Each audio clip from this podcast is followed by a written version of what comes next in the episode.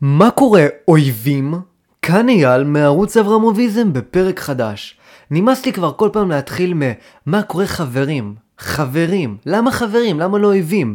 למה שלא נילחם ביחד? למה שלא נתחרה? אז מה קורה אויבים? כאן אייל מערוץ אברמוביזם בפרק חדש. היום אנחנו נמצאים בפרק השני בסדרה שלנו על הפילוסופיה של פרידריך ניטשה, ואנחנו הולכים לשאול את השאלה החשובה ביותר בפילוסופיה שלו, וזה מהו ערכו של הערך. מהו ערכו של הערך? נשמע מאוד מאוד מאוד מסובך קהל קדוש. מה זאת אומרת? מה זה מהו ערכו של הערך? תסביר. כאשר אנחנו נותנים ערך למשהו, אנחנו לרוב נוהגים במילים טוב ורע, או טוב וגרוע. נכון? יש טוב ורע, טוב גרוע וטוב ורשע. נכון? מי ששמע את הפרק השלישי בסדרה שטינה פלשטינה, ההתחלה, אני מדבר על השינוי שקרה בערכים מטוב וגרוע לטוב ורשע. אבל בתכלס אפשר להגיד שרע וגרוע זה אותו דבר, ורע ורשע זה לא אותו דבר. אוקיי? זה כאילו תלוי איך אנחנו משתמשים. רע לא בדיוק מוגדר, אנחנו יכולים להשתמש בזה גם בגרוע וגם ברשע, אבל בהחלט יש הבדל קיצוני בין המילה רשע למילה גרוע. אז בקיצור, כאשר אנחנו נותנים ערכים למשהו, אנחנו נותנים את הערכים, אנחנו משתמשים במילים טוב וגרוע. מחשב טוב, מחשב גרוע.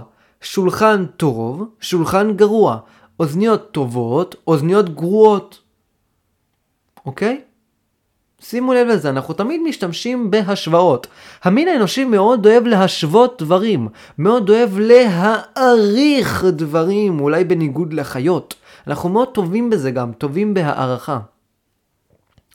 תמיד יש לנו קלמר, יש לנו כיסא, יש לנו מתנה חדשה שקיבלנו ביום ההולדת, ואנחנו מעריכים ישר אם המתנה הזאת היא טובה או גרועה. נניח שעכשיו אני ילד שמאוד אוהב רובוטים, כל החיים שלו אוהב רובוטים, ולכן אני אומר שכאשר אני אקבל אה, בובה במקום רובוט ביום הולדת שלי, אני אגיד זה גרוע, זה מתנה גרועה, וכאשר אני אקבל רובוט, אני אגיד שזו מתנה טובה, זה מה שאני אגיד. ועכשיו נשאלת השאלה, וזו שאלה מאוד גדולה, וזו שאלה שנכנסת לכל נושא ותחום, ובמיוחד לאתיקה. מהו ערכו של הערך?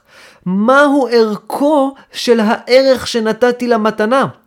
קיבלתי מתנה ליום הולדת. המתנה הזאת הייתה בובה. אני אמרתי שהמתנה הזאת היא גרועה. מהו ערכו של הערך שאמרתי שהמתנה גרועה? מהו ערכו של הגרוע? נחשוב טיפה, נחשוב, נחשוב, נחשוב, נגיד, אה, ערכו הוא סובייקטיבי. כלומר, אני בניתי קריטריון שאומר שרובוטים זה טוב, ודברים שהם לא רובוטים, לקבל ביום הולדת זה גרוע. ולכן, כאשר קיבלתי בובה, אני אמרתי שהבובה גרועה. הבובה מעצבנת אותי, היא גרועה. בן אדם אחר יבנה מערכת סובייקטיבית שונה, ונניח שהוא מאוד אוהב בובות, וכאשר הוא יקבל בובה, הוא יגיד שהבובה טובה, הוא יגיד שהמתנה טובה. לכן, כאשר אני שואל מהו ערכו של הערך, כלומר מהו ערכו של הטוב והגרוע שייחסתי לבובה או לרובוט, אני צריך לראות האם הערכו הזה שווה משהו. כלומר, האם הערכו הזה בתכלס מייצג משהו אמיתי שקשור לעולם? משהו נכון. ובתכלס כשאני חושב על זה, אני מבין שהערכו יחסי, לפחות במצב של הבובה והרובוט. כי אני הבאתי דוגמה נוספת של ילד שמתלהב מזה שהוא קיבל בובה. ולכן הקריטריון הזה שאני בניתי לא שווה שום דבר. הוא יחסי, הוא סובייקטיבי. הוא היה יכול להיות שונה. ולכן ערכו של הערך לא שווה כלום. ולכן כאשר אני אמרתי שהבובה גרועה, זה לא באמת נכון. זה לא אומר שום דבר. כי ערכו של הערך לא שווה כלום. עצם הבניית הקריטריון לא שווה כלום, כי היא הבניה סובייקטיבית. נכון? היא לא הבניה אובייקטיבית מוחלטת שאומרת באמת שבובה זה גרוע ורובוט זה טוב. זה משהו שאני בניתי. מה שווה מה שאני בניתי על פני משהו שמשהו אחר בנה? לא שווה שום דבר. נכון? כי זה לא שאני אלוהים, אני לא בוחן כליות ולב, אני לא נמצא מחוץ לעולם ובוחן את העולם ויכול להגיד מהו טוב ומה רע. אני חלק מהעולם, אני משחק את משחק החיים. והקריטריון הזה, אה, נניח שהוא נבנה בגלל שאני מאוד אהבתי רובוטריקים, או בגלל שאהבתי כל מיני סרטים כאלה. אז מה? הייתי גם יכול לאהוב ברבי. מה זה משנה? הערך של טוב וגרוע לא שווה כאן שום דבר. אוקיי, אז בואו שנייה נעזוב את הגישה הסובייקטיבית הזאת לערך. בואו ניקח גישה אחרת. נניח עכשיו שאנחנו יודעים שלבובה ולרובוט יש תכלית מסוימת, אוקיי? ובשביל שבובה ורובוט יהיו טובים, הם צריכים לעמוד בתכלית הזאת, הם צריכים לעשות את התכלית הזאת. נניח שתכליתו של כל רובוט הוא יכולת לירות לייזר מהאצבע, ותכליתה של כל בובה היא להיות נוחה להלבשה. אם יש בובה שלא נוחה להלבשה, היא גרועה, ואם יש רובוט שלא מסוגל לירות לייזר מהאצבע, הוא גרוע.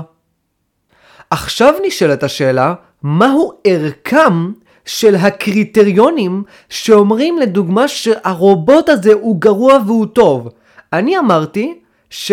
ויצרתי מעין מוסכמה, מוסכמה בתעשייה שמכינה את הרובוטים האלה לילדים, שהרובוט הטוב הוא הרובוט שיכול לראות לייזר מהאצבע. מה זה שווה? אני יכול להגיד, זה מוסכמה חברתית. ועכשיו אני יכול לשאול את עצמי, אוקיי, מה ההסכמה החברתית הזאת שווה? ההסכמה החברתית הזאת הייתה יכולה להיות הסכמה אחרת. הייתה יכולה להיות הסכמה שרובוט טוב הוא רובוט שיורה אה, כדורים מהאצבע שלו ולא לייזר. למה דווקא לייזר? ולכן אנחנו רואים כאן שהקונסטרוקציה החברתית, הסטרוקטורה החברתית הזאת, ההבניה החברתית, הקריטריון החברתי הזה, המוסכמה החברתית שאני בניתי, לא שווה כלום, הוא מקרי. זה איזשהו הרגל שבניתי בתעשייה. לדוגמה הייתי גם יכול לבנות הרגל שאומר שבית המנהל חייב להיות בקומה השנייה. ואחרי זה כמעט כל מפעל היה בנוי כך שבית המנהל בקומה השנייה. אבל אין באמת ערך לזה שבית המנהל יהיה בקומה השנייה, כי הקריטריון נובע מתוך הרגל. הרגל חברתי. ומה ההרגל הזה היה יכול להיות שונה? זה לא שההרגל הזה טבוע בשמיים. בשמיים כתוב על לוחות הברית, המנהל יהיה בקומה השנייה. לא, זה איזושהי הבניה חברתית, שאין לה באמת שום ערך. היא הייתה יכולה להיות שונה. נכון? זה מה שהפוסט-מודרניסטים אוהבים להגיד. הפוסט-מודרניסטיות הפמיניסטיות הרדיקליות אוהבות מאוד להשתמש בזה שהמודל יופי, או כל מיני מודלים חברתיים, הם רק הבניות חברתיות, ועל כן הן לא שוות שום דבר. זה בתכלס טענה מאוד חזקה. בואו שנייה נחזור לרובוט. זה בסך הכל הבניה חברתית, ואיזשהו הסכם תעשייתי שלרובוט אה, יהיה לייזר שיוצא מהידיים. זה גם היה יכול להיות משהו אחר כמו שאמרתי. ולכן בסופו של דבר אנחנו מבינים שהערכים האלה הם קונטינגנטים, ועכשיו אני אסביר לכם מה בתכלס בפילוסופיה קונטינגנטי אומר. מה זה קונטינגנטי? קונטינגנטי זה משהו מקרי. משהו שהיה יכול להיות ככה והיה יכול להיות אחרת. רובוט היה יכול להיות ככה והיה יכול להיות אחרת. בובה הייתה יכולה להיות ככה והייתה יכולה להיות אחרת. חדרו של המנהל היה יכול להיות בקומה אחת או בקומה שתיים. ולכן זה קונטינגנטי, וכשאני אומר היה יכול, אני מתכוון שאין שום הכרח, אין שום הכרח לא טבעי, לא אה, אה, אלוהי, לא אימננטי, אין שום הכרח מהותי שבאמת המנהל צריך להיות בקומה השנייה. הוא גם יכול להיות בקומה הראשונה וזה סלמתק, סבבה לגמרי, תן כיף המנהל. אין כאן הכרח שהוא צריך להיות בקומה השנייה, יש הבניה חברתית גרדה. ולכן הערך הזה לא שווה כלום. עוד פעם, אנחנו שואלים כאן, מהו ערכו של הערך? אני מקווה שאתם מבינים את השאלה. הבאתי לכם הרבה דוגמאות כדי שווינו. בתכלס, הערכים שאנחנו בונים כל הזמן, של טוב, גרוע וכל השטויות האלה, הם בנויים על דברים שלהם אין ערך. ולכן לערך עצמו הסופי אין ערך. אתם מבינים מה אני אומר? קצת מוזר, קצת מסובך. הקריטריונים שאנחנו בונים, שדרכם אנחנו יכולים להגיד שמשהו טוב ומשהו גרוע, חסרי ערך כשלעצמם. ולכן אנחנו לא יכולים להגיד שמשהו גרוע או משהו טוב. למה שנגיד את זה? אין צידוק אלוהי, אין איזשהו משהו אה, אימננטי, מהותי בתוך העולם שאומר לנו שזה באמת טוב או זה באמת רע. זה בסך הכל כל מיני קונסטרוקציות חברתיות, אבולוציוניות ביולוגיות. או סתם הרגלים. אני רגיל לדוגמה כשאני יוצא מהבית, נניח, לשים את המפתח בכיס הימני. אוקיי? ואחרי זה פעם אחת, אני יצאתי מהבית, ואני מחפש בכיס הימני, ואני לא מוצא את המפתח. ואני מתחיל להילחץ, איפה איפה המפתח, איפה המפתח? ואז אני מבין ששמתי אותו בתיק, ואני מתעצבן על עצמי, למה לא שמתי אותו בכיס הימני? וזה מעצבן אותי, ואני אומר, איזה גרוע אני, איזה מטומטם אני, למה אני לא יכול להיות אחראי ולשים את זה בכיס הימני? אבל אחרי זה בן אדם שנייה מהצד חושב ואומר, מהו ערכו של השמת המפתח בצד הימני? ערכו נובע מהרגל גרדה במהלך השנים. ולכן אתה לא צריך להתעצבן על עצמך ששמת את המפתח בתיק או בכיס אחר. כי זה לא ש... זה שהמפתח במקום אחר זה משהו גרוע שעשית, זה משהו רע שעשית, זה לא משנה שום דבר. זה בסך הכל הליכה כנגד הזרם הרגיל שהתרגלת אליו. האם יש לזה ערך? לא. זה שאתה חיה אבולוציונית שאוהבת סדר ואוהבת ארגון וכך התפתחת מבחינה אבולוציונית ובסופו של דבר מתוך כך אתה תתעצבן שיקרו לך כל מיני דברים כאלה שנוגדים את הסדר ונוגדים את כל השטויות האלה אז בגלל זה התעצבנת. האם יש לזה ערך? לא. ועכשיו בדיוק אנחנו נכנסים לבעיה השנייה בערך של הערך, בערכו של הערך. הבעיה המוסרית. עכשיו אני הבאתי לכם כל מיני דוגמאות לערכים שנבנים סתם, ואנחנו אף פעם לא שאלנו את עצמנו למה הם ככה. אבל יש גם ערכים שנובעים מתוך חוק טבע. ולחוק הטבע הזה קוראים אבולוציה. והאבולוציה הובילה אותנו בסופו של דבר לבנות כל מיני סטרוקטורות חברתיות, כל מיני הבניות חברתיות. לא תרצח, לא תשחט, לא תגנוב, לא תענה ברעך את שקר, לא תחמוד, כל מיני שטויות כאלה. ועכשיו נשאלת השאלה, למה לא לרצוח זה טוב ולרצוח זה רשע? או למה נתנו ערך של רשע לתרצח וערך של טוב ללא תרצח? אם אני אדם מאמין, הסיבה לכך שאני רואה ברצח כרשע היא בגלל שזה כתוב בספר הספרים, ואלוהים אמר את זה. אלוהים יודע מהו טוב ומהו רע, מעצם היותו חיצוני לעולם ובוחן כליות ולב, ומעצם היותו המתקף היחיד מהבחינה המוסרית, ואני אסביר. נניח עכשיו ששתי ילדים רבים מכות, ואני עכשיו רוצה לראות מי מביניהם צודק. הדרך שבה אני אבדוק מי מביניהם צודק, היא לא על ידי תשאול של ילד אחד ותשאול של ילד שני, זה אפשרי, זה יעזור, אבל זה לא בדיוק יעזור, כמו תשאול של גוף שחיצוני מהמערכת, כמו מבקר המדינה. ישות שמסתכלת על זוג התלמידים שרבו מכות בחצר בית הספר, ואומרת מאלף ועד תו כל מה שקרה לפני המכות ואחרי המכות, אוקיי? כך יש לנו מידע אובייקטיבי למכות וידע של מי הכה, מי לא הכה ומי צודק. ונניח גם שהישות הזאת אה, אה, שמעה על השיחות לפני והיא יודעת בערך מה קרה והיא ניטרלית לגמרי. אוקיי? זה בדיוק אלוהים והעולם. אלוהים חיצוני לעולם, אלוהים טרנסצנדנטי, חיצוני לעולם, עליון מהעולם, ועל כן יש לו את היכולת להגיד מה טוב ומה רע, איזה פעולה היא טובה ואיזה פעולה היא רעה. אוקיי? אלוהים מצווה עלינו כל מיני חוקים, ואנחנו חייבים לציית להם, בגלל שהוא הישות היחיד שיכולה להגיד מהו טוב ומהו רע בעולם שלנו. ישות יחידה שיכולה להגיד מהו הרשע המוחלט ומהו הטוב המוחלט. רשע שהוא רשע לכל אורגניזם חי, וטוב שהוא טוב לכל אורגניזם חי. לכן נוח שיש ישות אלוהית טרנסצנדנטית שאומרת לנו מה נכון ומה לא נכון. אם נשאל אדם רנדומלי מה נכון ומה לא נכון, איך אנחנו יכולים לדעת שהוא לא טועה? אנחנו לא יכולים. ב-99% מהמקרים הוא יטעה, הוא לא יוכל לענות לנו על כל מיני שאלות מוסריות. אלוהים ידע לענות לנו, כי אלוהים יודע מה קורה בכל העולם, בכל רגע נתון, והוא בורא את העולם והוא יודע מה טוב ומה רע, ומה מהערכים האימננטיים שהוא הכניס לתוך העולם שקובעים מה טוב ומה רע, אוקיי? ולכן יש אמת מוגדרת מוחלטת שאנחנו יכולים לציית לה ולעבוד על פיה. חוסר פעולה על פי האמת המוחלטת הזאת היא טיפשות גרדה.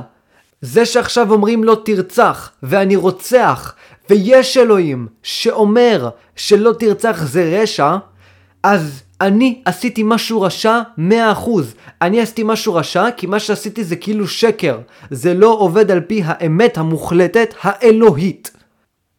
לכן, הטיפשות האתאיסטית הזאת, שאני לא יודע איך להסביר אותה, שאומרת שכל האנשים שהולכים על פי אלוהים הם מטומטמים והם טיפשים והם כבשים, לאותם אנשים לפחות יש איזשהו צידוק לפעולות שלהם. אז בואו נראה עכשיו איך האתאיסט מנסה לתקף את הערכים המוסריים שלו. האתאיסט אומר שהערכים המוסריים שלו נבנו על ידי החברה, או אם יש לו קצת יותר שכל והוא לא פשוט מסתובב בפורומים פמיניסטיים, האתאיסט אומר, הערכים המוסריים שלנו נבנו בגלל המכניזם האבולוציוני שאנחנו חייבים לציית לו. כלומר, שימור הגנים. אנחנו מכונות שרידה שמטרתן היא שימור הגנים והפצת הגנים. זה למה אנחנו עושים פרו וכל הדברים האלה. אנחנו משמרים את הגנים, וזה מתבטא בלאכול, לרוץ, לשמור על בריאות, אה, לא לקפוץ לכביש, כל מיני שטויות כאלה, ו... העברת הגנים, והעברת הגנים מתבטאת בפרו ורבו, ברצון העז שלנו למיניות וכל השטויות האלה, אוקיי? אנחנו יצורים חיים, הסיבה לכך שאנחנו נהנים מפרו ורבו היא מנגנון אבולוציוני, פיזיולוגי, שגורם לפעולה עצמה להיות מהנה, כדי שנוכל לחזור אליה שוב ושוב, ובכך להפיץ כמה שיותר גנים. כלומר, האתאיסט הוא תומך בסוציוביולוגים הגדולים לדוגמה, בדוקינס, בכל מיני אה, אנשי הרוח המדעי שאומרים לנו שבסופו של דבר אנחנו לא פחות מאשר חיות אה, ומוכיחים את כל הפעולות שלנו כפעולות, כפעולות אבולוציוניות גרדה. ולכן, מתוך הרצון העז לשמר את הגנים, מתוך ההבנה שהאדם הוא בסך הכל ישות אבולוציונית לא נפרדת מהחיה, אז אנחנו יצרנו חברות שמקדשות ערכים כמו לא תרצח. למה לא תרצח? כי כך לא אוכל לשמר את הגנים שלי, ואני בדגש על לא אוכל לשמר את הגנים שלי. למה? היה יכול להיות שהייתי יכול לשמר את הגנים שלי אם הייתי רוצח כל איום, אבל בסופו של דבר אני מבין שאני חייב להתנהג באיזשהו אופן, באופן זולתני, סוציאלי, כי שמירת הגנים שלי תהיה יותר בטוחה. כי כולם יכולים להסכים איתי שלחיות בעולם חברתי הרבה יותר קל לשימור הגנים האישיים שלי מאשר לחיות בעולם שכל אחד רוצח אחד את השני כדי לשמר את הגנים האישיים. מצד אחד יש לי יותר זכויות בעולם כזה, בעולם שכל אחד יכול לעשות מה שבא לו, ויכול להיות שאם אני מאוד מאוד חזק, אז אני באמת אהיה לכאורה מלך העולם הזה, ואני אשמר את הגנים שלי אפילו טוב יותר מהעולם הסוציאלי.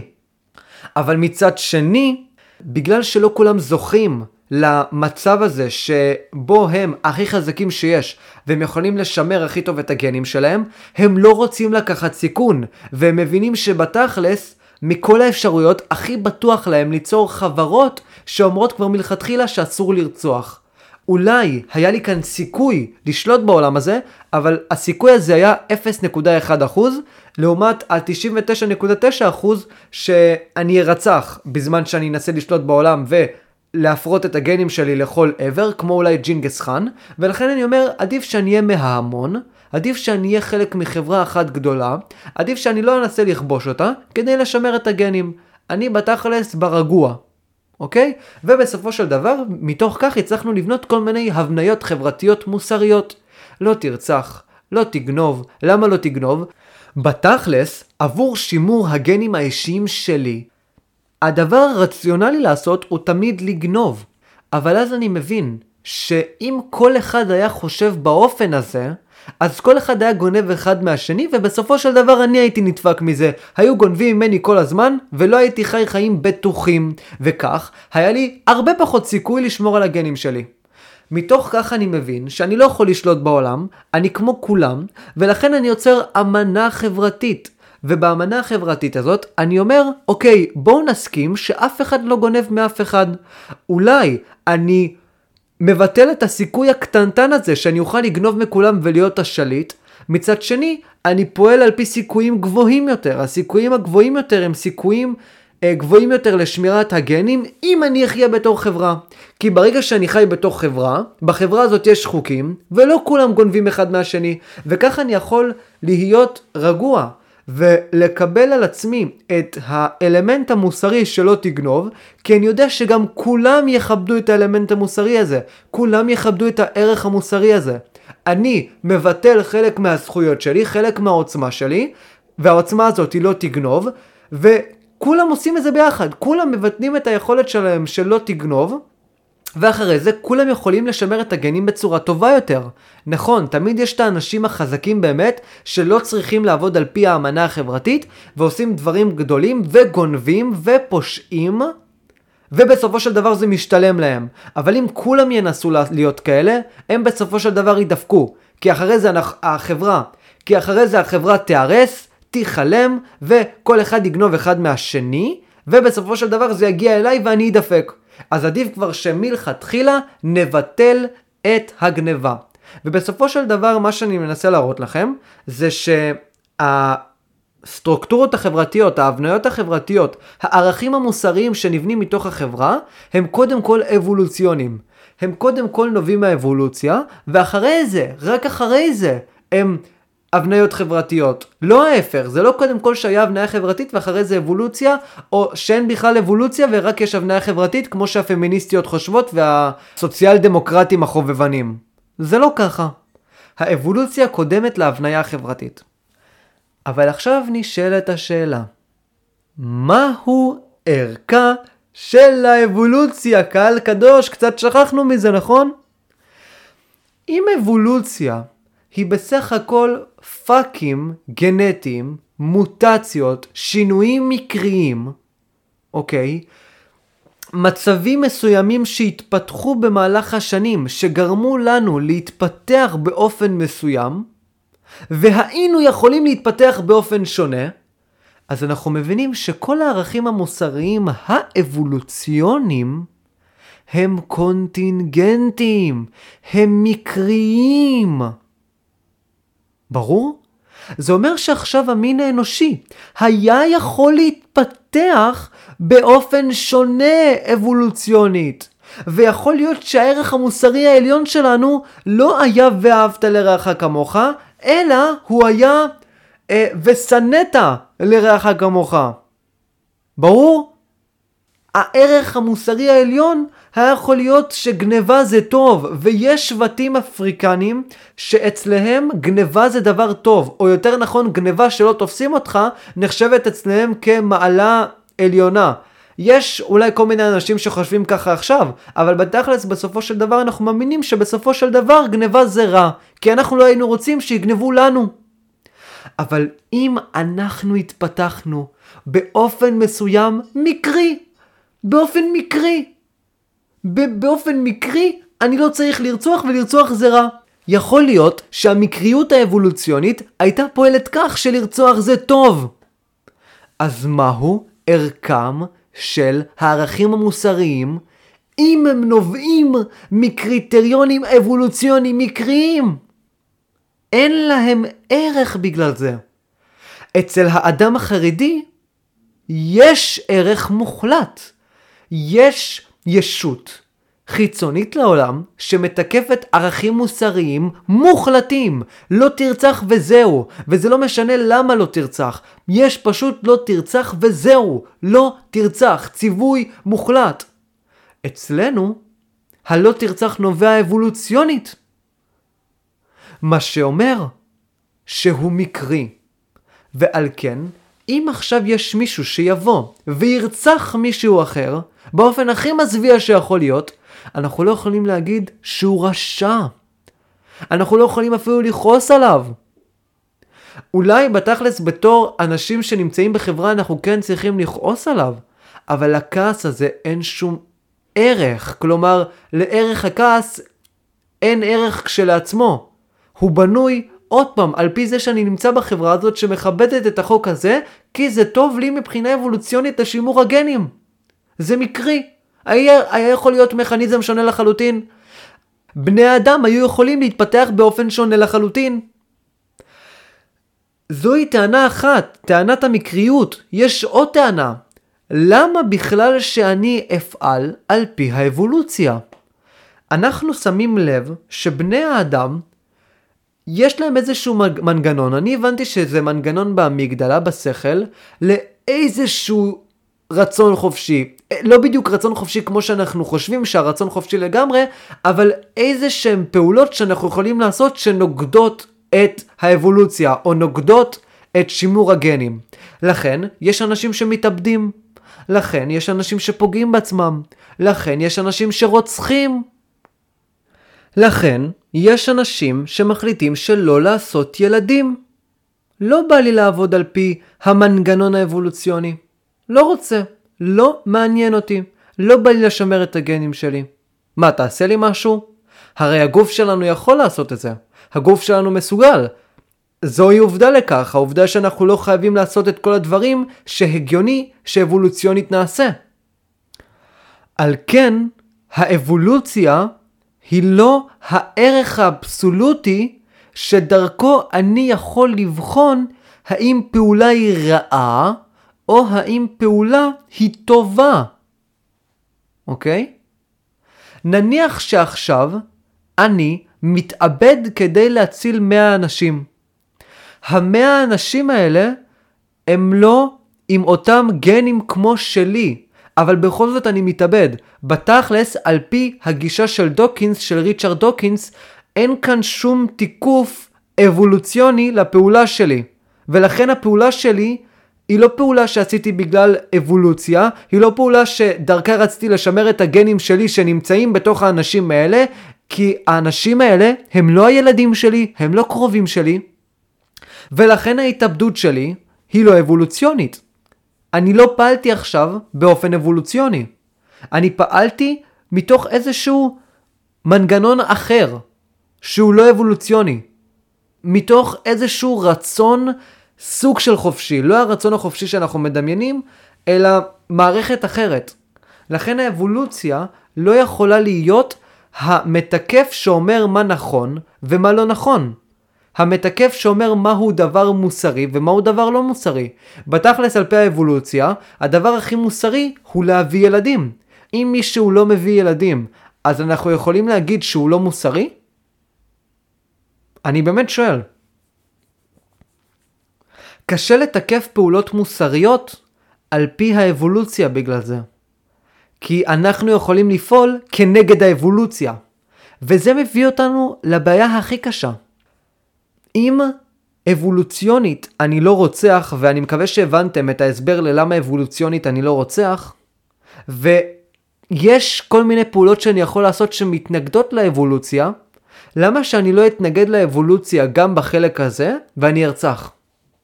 למה שעכשיו אני לא אגיד לעצמי, אם יש כל מיני פעולות שאני יכול לעשות שהן נוגדות האבולוציה, כמו לא להביא ילדים, למה שאני גם לא אלך וארצח?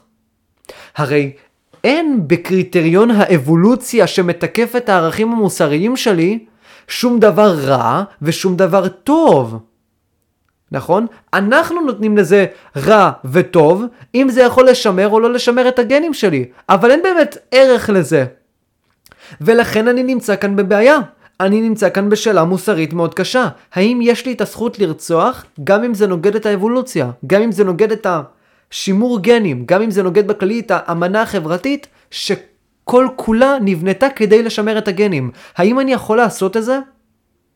אין תשובה לאתאיסט. האתאיסט לא יודע מה להגיד כי זה מסובך, אוקיי?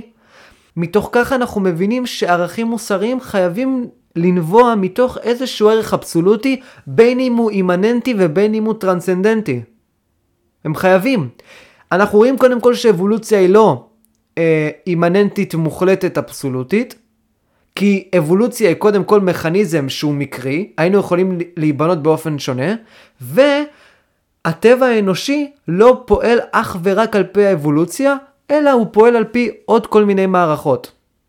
מערכות לא מובנות, וככל הנראה גם מערכות רנדומליות. ובעקבות כך, נשאלת השאלה פעם נוספת, האם אני יכול להתנגד לאבולוציה? כי הרי אבולוציה זה לא אלוהים. כי הרי מבחינה אבולוציונית, הכי נכון לפחות עבור הגבר זה להתחתן עם כמה שיותר נשים, כמו ג'ינגס חאן. למה אני לא עושה זה? למה לא מקובל חברתית להתחתן עם הרבה נשים? אין באמת סיבה ללמה אני לא יכול להתחתן עם הרבה נשים בחברה המערבית. זה איזשהו אולי הרגל חברתי שאין לו קשר לאבולוציה. האם זה פשע מה שעשינו? האם זה פשע נגד האבולוציה? האדם יגיד לא, מה אכפת לי מהאבולוציה? להפך, כל פעם שאני אומר שהאבולוציה היא זאת שמקנה לנו את הדרך של הפעולות ואין לנו רצון חופשי, זה מעצבן את האתאיסטים.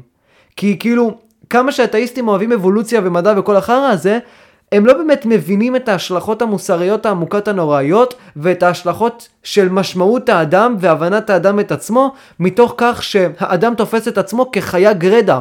האתאיסטים לא תופסים את עצמם כחיות, הם תופסים את עצמם כבני אדם. נכון?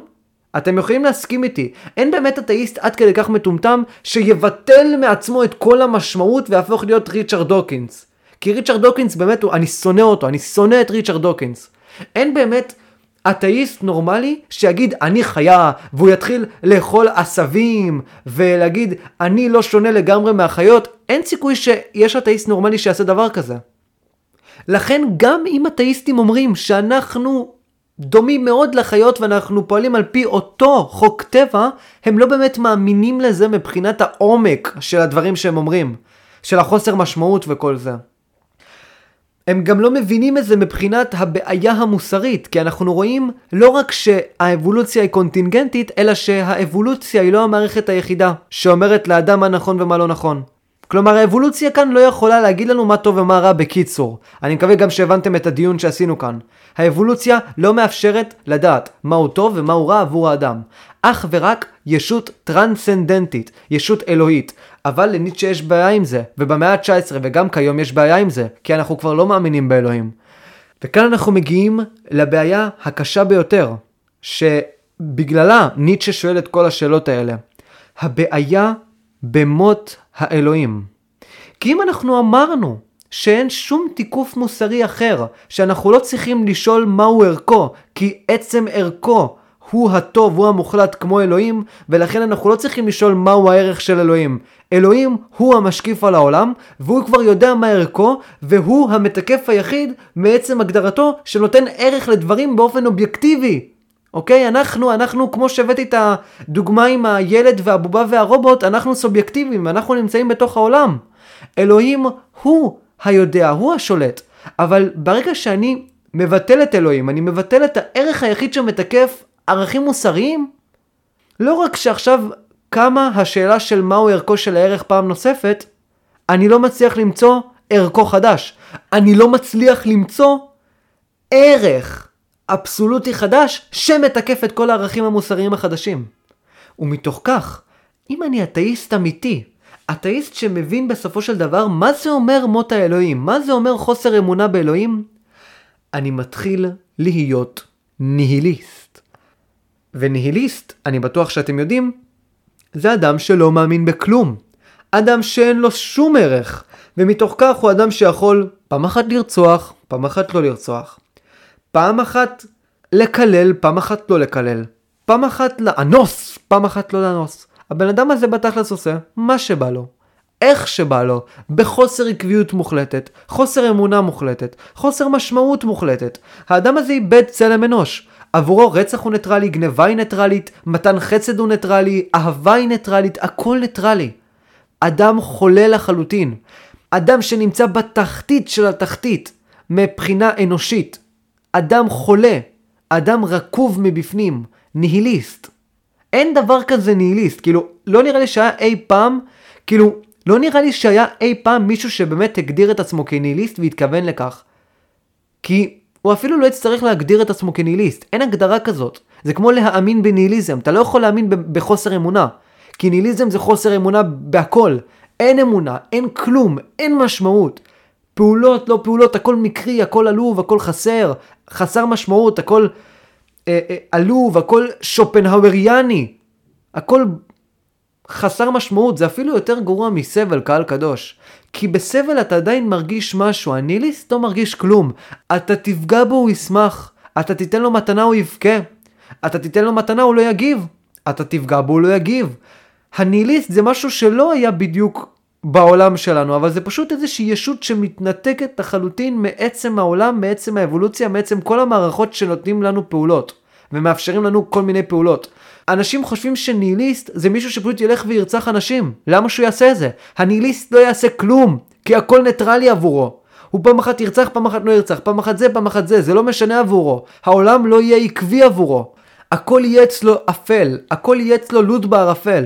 שום דבר עבורו לא יהיה משמעותי. הוא לא יהיה משוגע, כי הרי מהו שיגעון עבורו?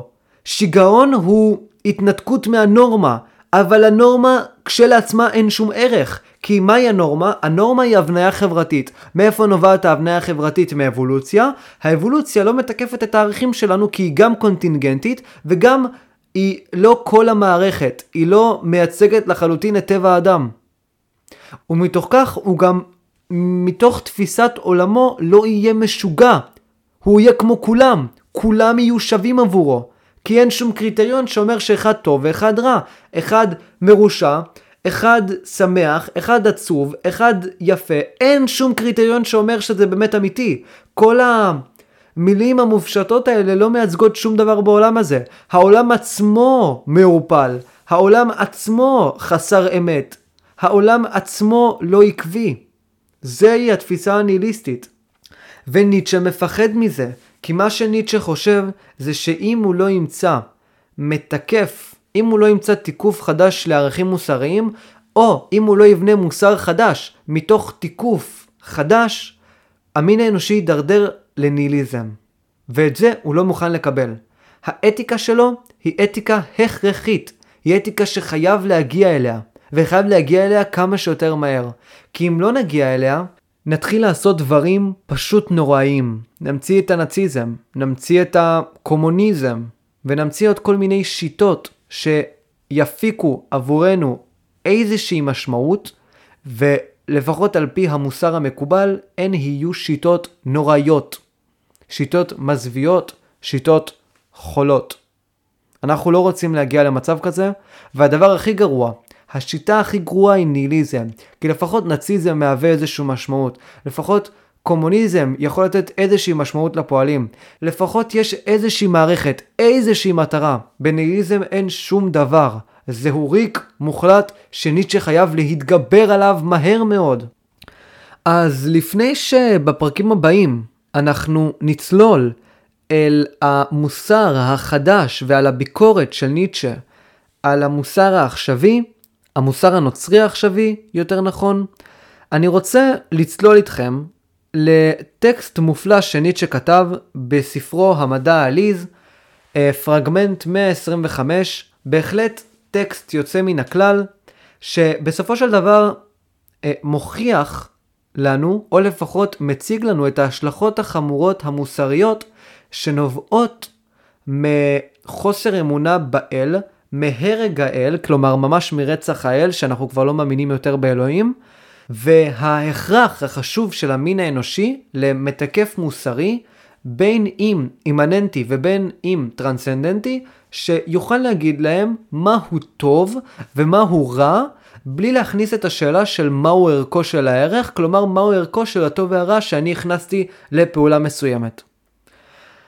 אז יאללה, בואו נתחיל עכשיו לקרוא את הטקסט הזה, אני אקריא רק חלקים ממנו כמו שאמרתי, ונתחיל לדון בו. האיש המטורף, הלא שמעתם את שמעו של אותו איש מטורף, אשר בבוקרו של יום בהיר הדליק פנס. רץ בשוקה של עיר, וזעק בלי הרף, אני מחפש את האלוהים, את האלוהים אני מחפש. עכשיו, בואו שנייה נתעכב במשפט הראשון שאנחנו מקבלים כאן בטקסט. קודם כל, יש לנו כאן ביום בהיר הדליק פנס. מה זה אומר? זה אומר שכבר ידוע לאנשים שהולכים לצפות בבן אדם הזה, שאלוהים לא קיים יותר. הם לא מאמינים יותר באלוהים, אבל בכל זאת הם לא מבינים את ההשלכות החמורות של זה, ולכן הוא היה צריך להדליק פנס. היום כבר בהיר, אבל אני חייב להדליק פנס, אני חייב להדליק נורה במוחם של האנשים כדי שהם יבינו את ההשלכה החמורה. והוא התחיל להגיד שהוא מחפש את אלוהים, את אלוהים הוא מחפש. הוא כאילו אה, עושה כאן האנשה של אלוהים, אנתרופומורפיה, הוא הופך את אלוהים למעין כמו ילד שרץ בשוק וצריך לחפש אותו. כי כאן גם יש אולי ביקורת אה, רמב"מית לדרך שבה בני אדם חושבים על האלוהים. אלוהים בוחן, אלוהים uh, מסתכל, כל מיני uh, אנתרופומורפיות אנושיות שאנחנו מכניסים לאל ויוצרים לו תכונות אנושיות, שזה כמובן אבסורד.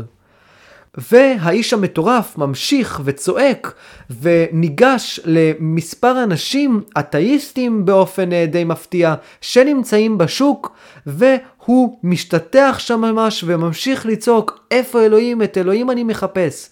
ובגלל שכמו שאמרתי הוא ניגש אל קהל של אנשים שלא מאמינים באלוהים הם התחילו לצחוק עליו. הם התחילו להגיד אולי הוא ברח בשוק, אולי הוא מתחבא, אה, אולי הוא ברח מכאן באונייה. והאיש המטורף כל כך התעצבן מהתשובות הציניות של הקהל, שהוא פשוט הפסיק, הסתכל על כולם, ואחרי זה הוא אמר משהו מזעזע. אני אגיד לכם איפה אלוהים. אנחנו הרגנו, אתם ואני, כולנו רוצחיו. הוא אומר שאנחנו רצחנו את אלוהים, אנחנו רצחנו את המושג של אלוהים. והוא ממשיך ומתחיל לשאול אותם כל מיני שאלות מאוד ספרותיות, ושאלה אחת שמאוד אהבתי, לאן אנחנו נעים? הלאה הלאה מן השמשות כולם? האם אין אנו נופלים בלי הרף אחורה קדימה לצדדים? לכל עבר? כלומר מה שהוא אומר כאן איפה אנחנו נעים עכשיו? לאיזה כיוון האנושות צריכה ללכת ברגע שרצחנו את אלוהים, המתקף המוסרי היחיד שיכול לתקף את הערכים המוסריים שלנו? ימינה, שמאלה, כלומר, אה, לנאציזם, ללניניזם, לחוסר שאלות, כלומר אנחנו בכלל מפסיקים לשאול שאלות פילוסופיות מתוך הפחד להגיע לאיזשהו מצב של ניהיליזם. לאן האנושות הולכת מכאן? הרי השמש קבעה את מסלולו של כדור הארץ, אבל אנחנו לכאורה רצחנו את השמש, ועכשיו אנחנו נעים מכל השמשות. אנחנו לא נמצאים יותר באיזשהו מעגל, אנחנו לא נמצאים יותר במסלול ידוע מראש, במסלול נכון, במסלול של אמת. אנחנו נמצאים בחוסר ידיעה. והאיש המטורף ממשיך ונותן להם כל מיני שאלות מאוד מעניינות, עוד פעם ברטוריקה ושפה בהחלט מדהימה, וכל הכבוד לניטשה על כך. והוא מגיע למשפט הכי מפורסם של ניטשה, שאני אקריא אותו עכשיו. אלוהים מת. אלוהים לא יחיה עוד, ואנו הרגנו. נתנחם נא, אנו רוצחים שברוצחים. הקדוש והאדיר מכל מה שהיה לו לעולם עד כה, דמו נשפך במו סכיננו. מי ימחה דמים אלה מעלינו? מה שניטשה אומר כאן זה דבר מעניין. קודם כל, המשפט המפורסם של ניטשה, אלוהים מת. האמרה המפורסמת. ניטשה אומר כאן שהדבר הכי קדוש בעולם הזה, הדבר היחיד שנתן לנו משמעות, הדבר היחיד שאמר מה נכון ומה לא נכון, הדבר היחיד שאמר לנו איזה פעולה כדאי לעשות ואיזה פעולה לא כדאי לעשות, מה ראוי, מה לא ראוי. הישות היחידה שאמרה שיש איזושהי משמעות לעולם, שהעולם לא נבנה סתם, שהעולם לא קונטינגנטי. הדבר הכי קדוש למין האנושי, אנחנו פשוט הזנחנו תוך שנייה, בלי לחשוב על זה אפילו. לא חשבנו אפילו על ההשלכות החמורות, וניטשה ממשיך ואומר, אלו טקסי כפרה, אלו משחקי קודש, נאלץ להמציא. ומה אלה משחקי הכפרה? ומה אלה טקסי הכפרה ומשחקי הקודש? כל מיני אמונות שונות. נאציזם לדוגמה, אנשים כבר לא מאמינים באלוהים, אז בואו עכשיו נבנה מערכת לאומנית שמורידה את כל העמים האחרים ומתקפת פעולות כמו רצח, שיעבוד, רצח עם ועוד כל מיני פעולות כאלה. קומוניזם לדוגמה, גם הוא משחק קדוש. הפועלים, חסרי האלוהים, מבינים שכבר אין מי שישמור עליהם. הם נמצאים במצב של ייאוש, של חוסר תקווה, ואז מגיע גרוזיני עם שפם, או יותר נכון לנין. מגיע לנין, לא סטלין, ומתחיל אה, לנאום נאומים גדולים, יפהפיים, וגם לנין בכללי היה פילוסוף, אה, למי שלא יודע. ההורים שלו היו גם מורים לפילוסופיה. ולנין מתחיל להורות לעם ומתחיל להגיד לעם ש... אם נצליח לכבוש את השלטון, את השלטון הרוסי האכזר, ולהרוג את כל מעמד הבורגנים הנורא והיום, אנחנו נגיע לאוטופיה. ובאוטופיה הזאת אתם כבר לא תצטרכו את אלוהים שישמור עליכם, אני אשמור עליכם. הרי ברגע שאדם רוצח את אלוהים, הוא צריך שתי דברים. אחד, הוא צריך משמעות חדשה, משמעות חדשה שתתקף את פעולותיו. איזושהי מערכת חדשה שתקנה לו משמעות. המערכת הזאת זה הקומוניזם, או האידיאולוגיה המרקסיסטית. והחברה שמקבלת את אותה אידיאולוגיה מרקסיסטית. דבר שני, הבן אדם הזה צריך תקווה חדשה. התקווה הזאת היא לנין, הוא אדם חדש שיעזור לו. מה שעזר לרוסי פעם היה תפילות נוצריות. כיום, מה שיעזור לו זה תקציבים וסיעוד מדיני. זה בתכלס אותו דבר. זה נובע מאיזושהי אותה אמונה. מאמונה שאני חלש ומגיע לי למרות חולשתי. הבולשביקים חשבו שהם נאורים, שהם חכמים יותר מהנוצרים ולכן הם מבטלים את האל הנוצרי.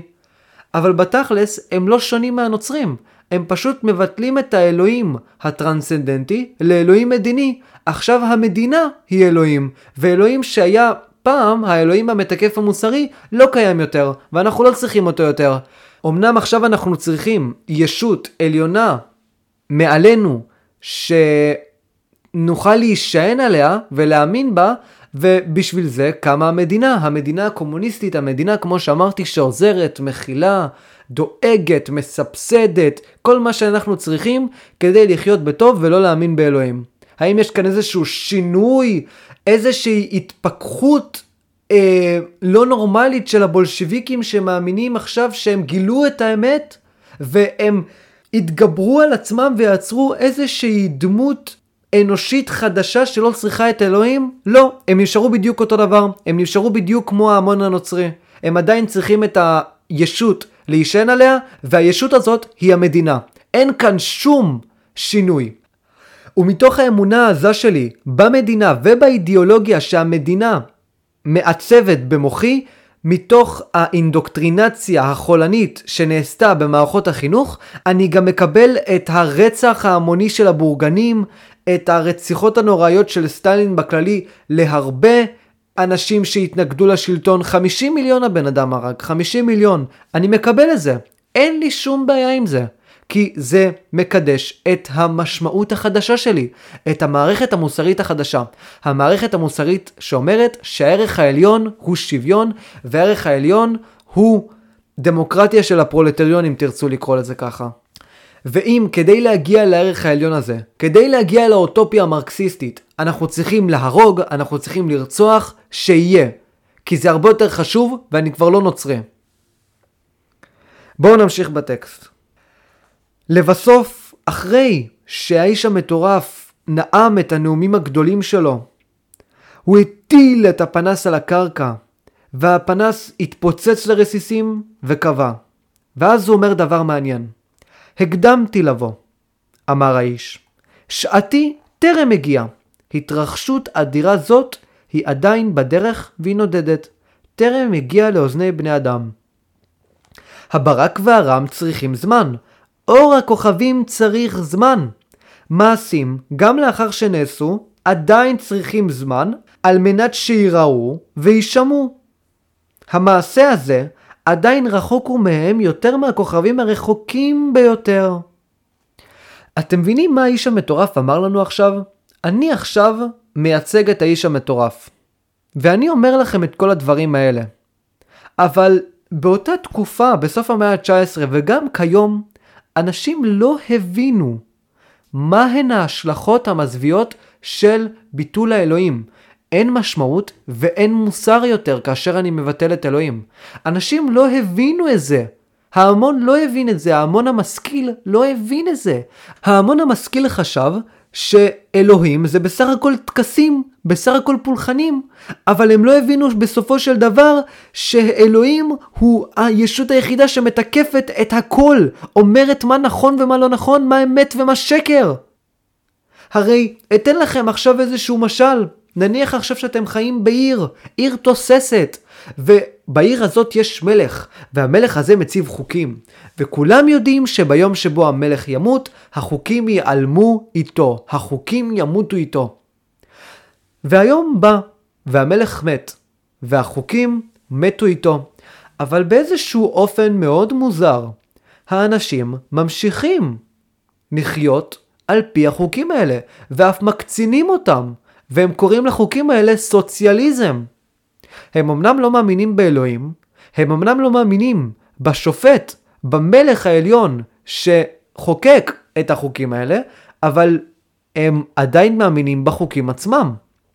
זה כמו עכשיו שאני אגיד לכם שהיפופוטם בלתי נראה אמר לי כל מיני חוקים, וכולם יודעים שההיפופוטם הבלתי נראה הזה לא קיים, אבל אנחנו ממשיכים לפעול כמו שההיפופוטם הבלתי נראה אמר לנו לפעול.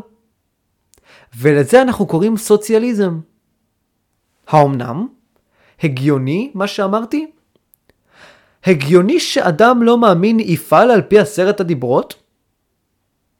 לא, נכון? כלומר, על פי כל הטענות האלה, אתם יכולים להסכים איתי שלא. על כן, למה האליטה האינטלקטואלית לא הבינה את זה? למה האליטה האינטלקטואלית לא הבינה את ההשלכות החמורות שברצח אלוהים, שבחוסר אמונה באלוהים? הם חשבו פשוט שברגע שאתה פשוט מבטל את האלוהים, אתה מבטל את הפולחנים, כמו שאמרתי לפני. זה לא רק זה. אין לך יותר משמעות. אין יותר משמעות אובייקטיבית לעולם הזה. אין יותר משמעות לחיים. ואין יותר פעולות מוסריות שהן טובות ורשעות. פעולות מוסריות שהן רשע, ופעולות מוסריות שהן טוב. אין יותר דבר כזה, כי אין יותר אלוהים. ולכן האיש המטורף הזה אומר כאן, כמו שאמרתי, המעשה הזה עדיין רחוק, יותר מהכוכבים הרחוקים ביותר. כלומר, אמנם המעשה הזה בוצע, אבל לוקח הרבה זמן כדי שנבין את ההשלכות של המעשה הזה. כמו שאדם שרוצח בפעם הראשונה, או בכללי רוצחים, זה קטע של רוצחים, רוצחים לא בדיוק מבינים את הפעולה שהם עשו, או לפחות חלק מהרוצחים לא מבינים לרוב את הפעולה שהם עשו. לוקח להם הרבה זמן להבין שבאמת הם רצחו מישהו, שהם באמת עשו פעולה כל כך מזוויעה ונוראית.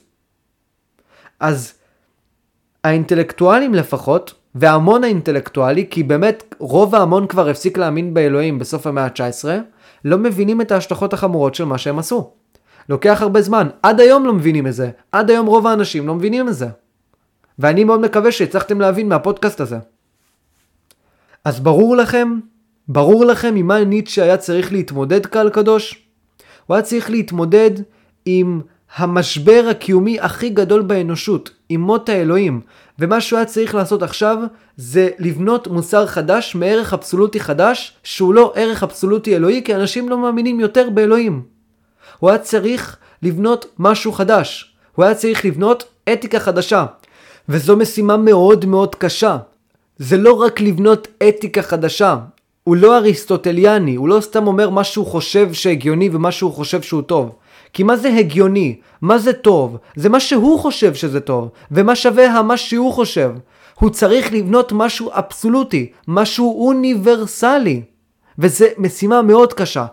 והפרקים הבאים הם פרקים שהולכים להציג את המסע של ניטשה אל עבר האתיקה החדשה שהוא רוצה לבנות.